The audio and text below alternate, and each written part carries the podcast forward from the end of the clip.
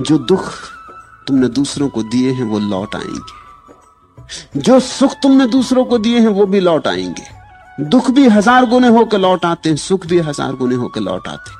इसलिए बुद्ध कहते हैं, दूसरा सूत्र याद रखना। सुख बन सके तो दे देना। अगर सुख न दे सको तो कम से कम दुख मत देना।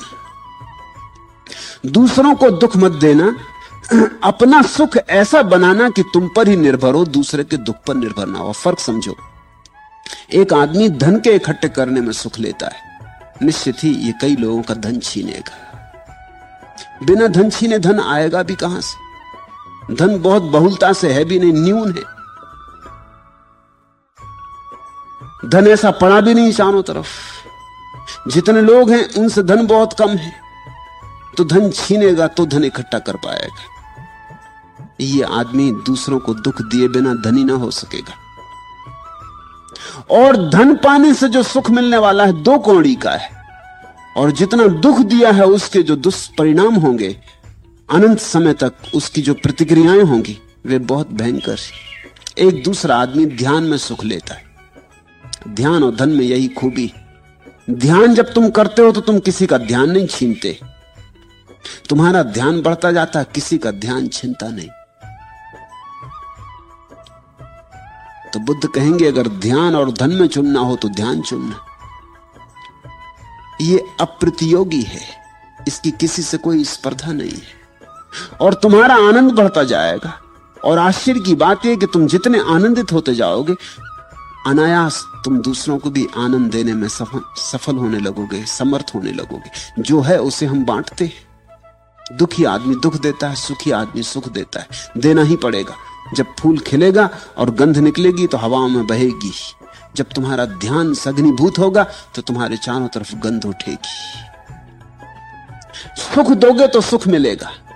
ऐसा सुख खोजना जो किसी के दुख पर आधारित ना होता हो, यही बुद्ध की मौलिक शिक्षा है।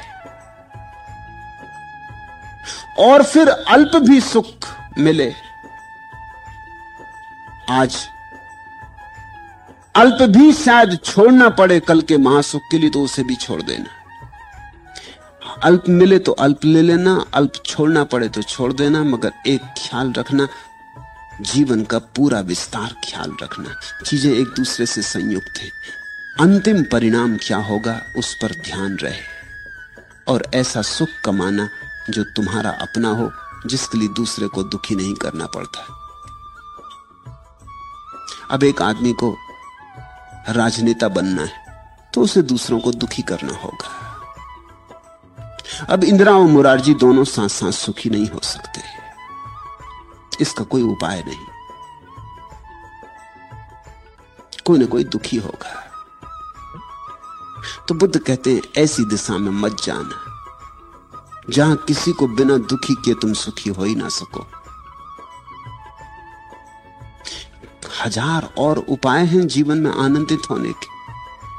अब एक आदमी बांसुरी बजाता हो तो इससे किसी का कुछ लेना देना नहीं, ये अपने एकांत में बैठ के बांसुरी बजा सकता है। एक आदमी नाचता हो, ये एकांत में नाच सकता है। एक आदमी ध्यान करता हो, ये एकांत में ध्यान कर सकता है। इसका किसी से कुछ लेना देना नहीं है। ऐसे सुख खोजना जो निजी है, और ऐसे बहुत सुख हैं जो निजी है। वस्तुता वे ही सुख है क्योंकि दूसरे को दुख के कैसे सुखी होोगे कैसे सुखी हो सकते हो? पूरे वक्त पीड़ा भीतर बनी रहेगी कि दूसरे को दुख दिया है। बदला आता होगा, प्रतिकार होकर रहेगा। दूसरा भी क्षमा तो नहीं कर देगा। इसलिए बुद्ध कहते हैं, वैर चक्र पैदा हो जाता है विशियस सर्कल पैदा हो जाता है, दुष्ट चक्र पैदा हो जाता है। तुम दूसरे को दुख देते हो, दूसरा तुम्हें दुख देने को आतुर हो जाता है। फिर इस श्रृंखला का कहीं कोई अंत नहीं। महासुख के लिए अल्प को छोड़ देना, बड़े के लिए छोटे को छोड़ देना, शाश्वत के लिए क्षण भंगुर को छोड़ देना, और ऐसा सुख खोजना जो तुम्हारा अपना हो, जिसके लिए दूसरे पर निर्भर नहीं होना पड़ता है, तब तुम स्वतंत्र हो गए। यही मुक्त जीवन की आधार आधारशिला है